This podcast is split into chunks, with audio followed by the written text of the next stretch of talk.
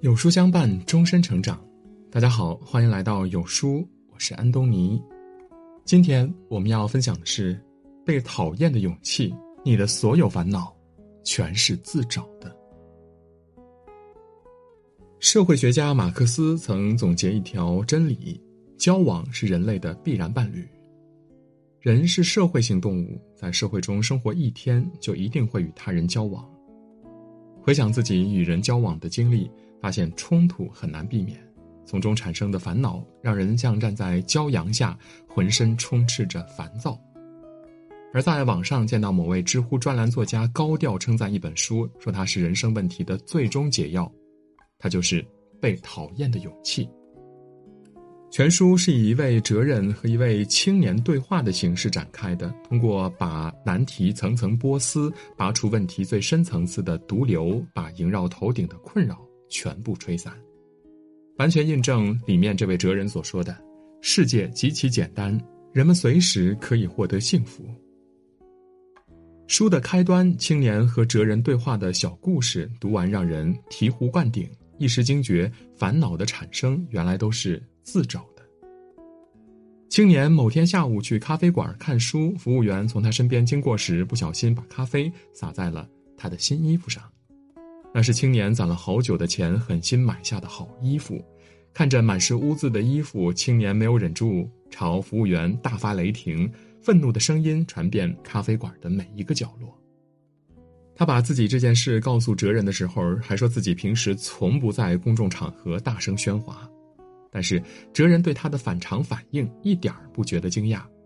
因为他知道青年当时的行为，绝大部分原因是为了大发雷霆震慑服务员而生出怒气，并非是因为真的生气了，所以去大发雷霆。就像生活中很多人与他人争吵，只是为了发泄情绪，而不是真正的解决问题。在《亲密关系》这本书中，了解到这样的一对夫妻。丈夫约翰和妻子玛丽刚开始在一起生活时还很开心，直到后来发现妻子身上的小毛病。玛丽每次从卫生间里出来，里面都是一片狼藉，即使很多次提醒她要为后面使用卫生间的人考虑，她也是草草的回复一句：“我一会儿就收拾。”最后不了了之。约翰看到妻子的行为更加生气，便开始语气生硬的督促妻子去收拾。最后，这场因为打扫卫生间的小事儿，演变成了妻子认为他不爱她，甚至两个人决定相处不下去就分手。当我们出于发泄情绪的目的和别人交往，最后的结果呢，一定是两败俱伤。但若面对生活中出现的问题，我们是想着怎么去解决，而不是去追究已成定局的原因，至少不会因此徒增烦恼。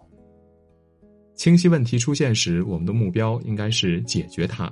从目的出发，我们就能很好的控制情绪，不让它伤害别人，也不会让它反噬自己。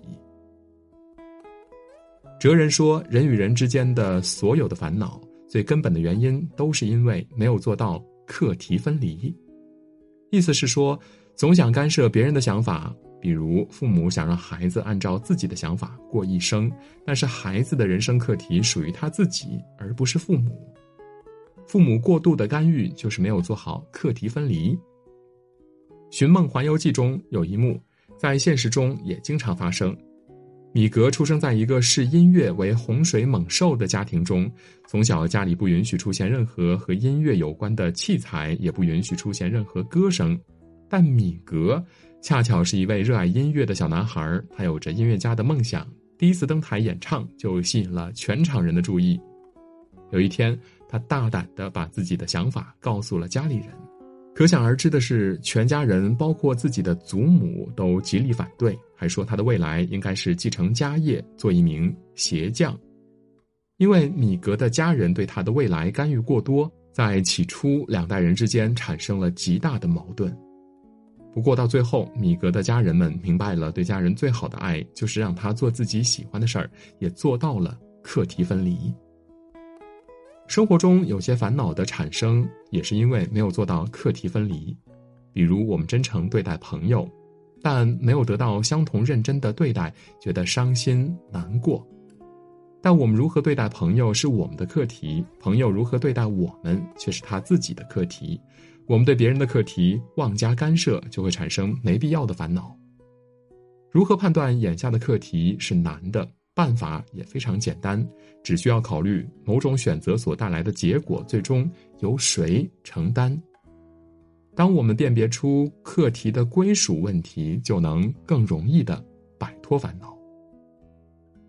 蔡康永说过这样的一句话：“镜子很脏的时候，我们不会以为是自己的脸脏，但别人说了伤人的话，我们却觉得糟糕的是我们自己。”我们常因为别人的一句话而备受干扰，给自己套上了无形的枷锁。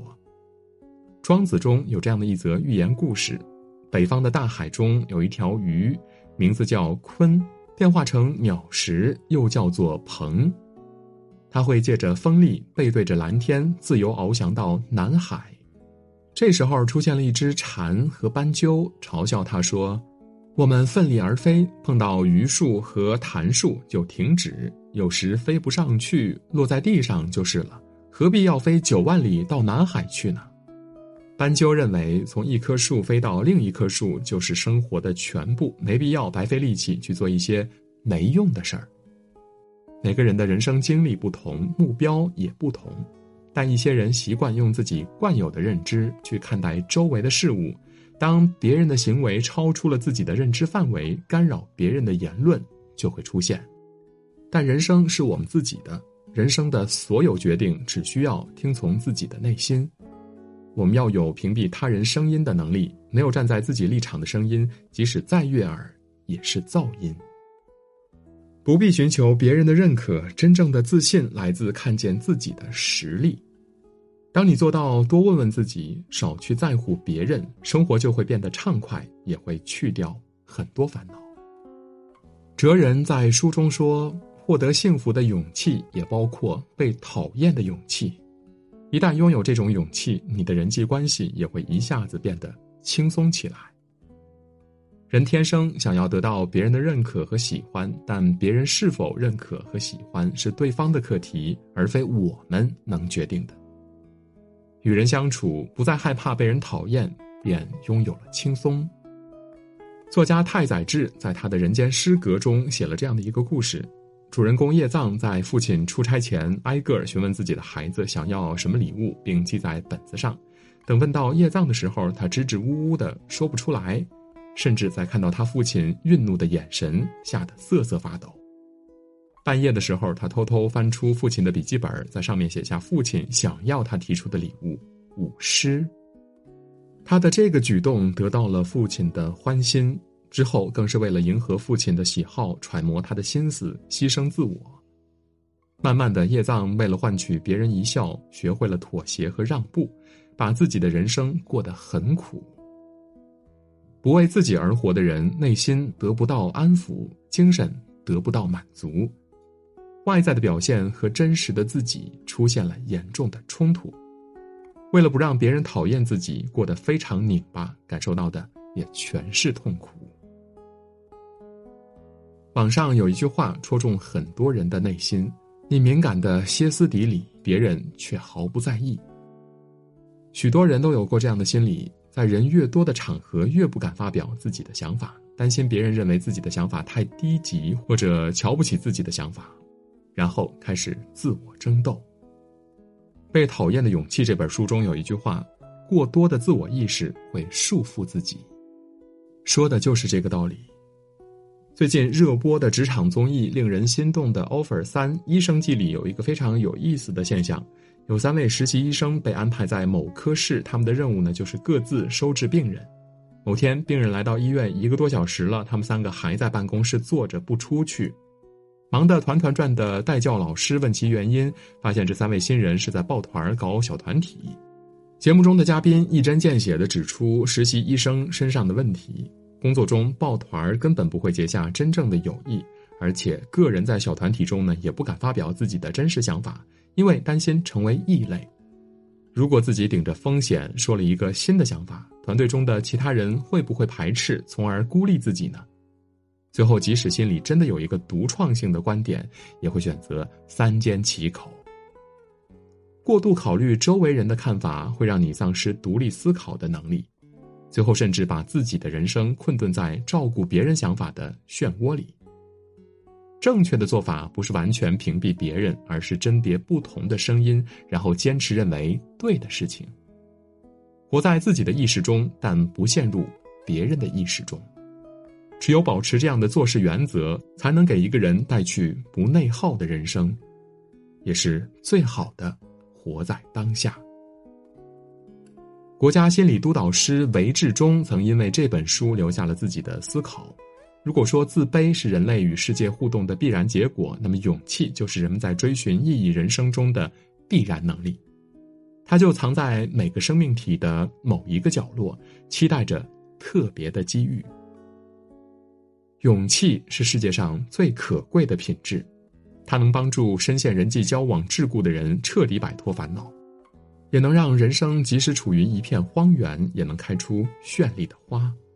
更能让一个人在自己的世界里勇敢的去开拓，并和最好的自己相遇。拥有被别人讨厌的勇气，就相当于拥有自由的自己。点个再看吧，望哪位书友甩掉人际关系对自己的束缚，看清生活中的烦恼，收获清风和月的自在人生。